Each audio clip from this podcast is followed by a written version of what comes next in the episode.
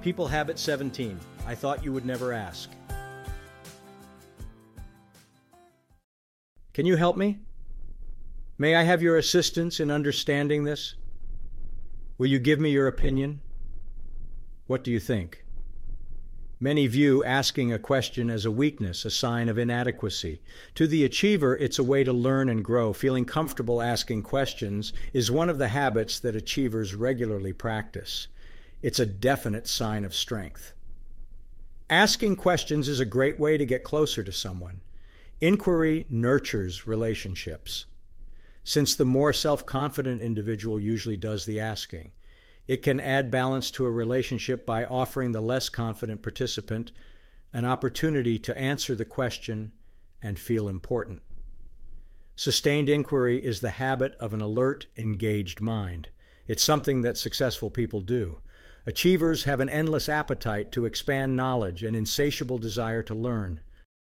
Lack of knowledge is not our major risk. Fooling ourselves into thinking we know enough thereby abandoning the process of discovery, is our major hazard. Achieving entrepreneurship, by definition, doesn't exist without inquisitiveness. Leaders inquire to feed their souls, to stay abreast of today and become acquainted with tomorrow, but they also probe on behalf of their organizations. Organizations achieve through the leader's knowledge.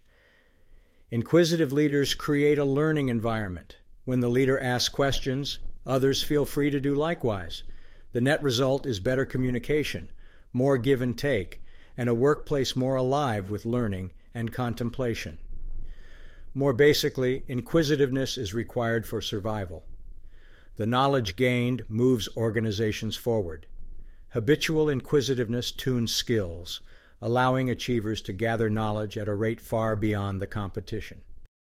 Another trait of inquisitive people is mental flexibility. New knowledge updates and replaces the old, purging obsolete beliefs and references. This constant updating helps keep an achieving entrepreneur ahead of the pack.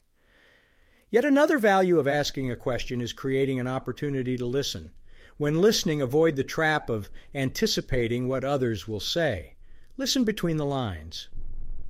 Often, what's said doesn't reveal nearly as much as what isn't said.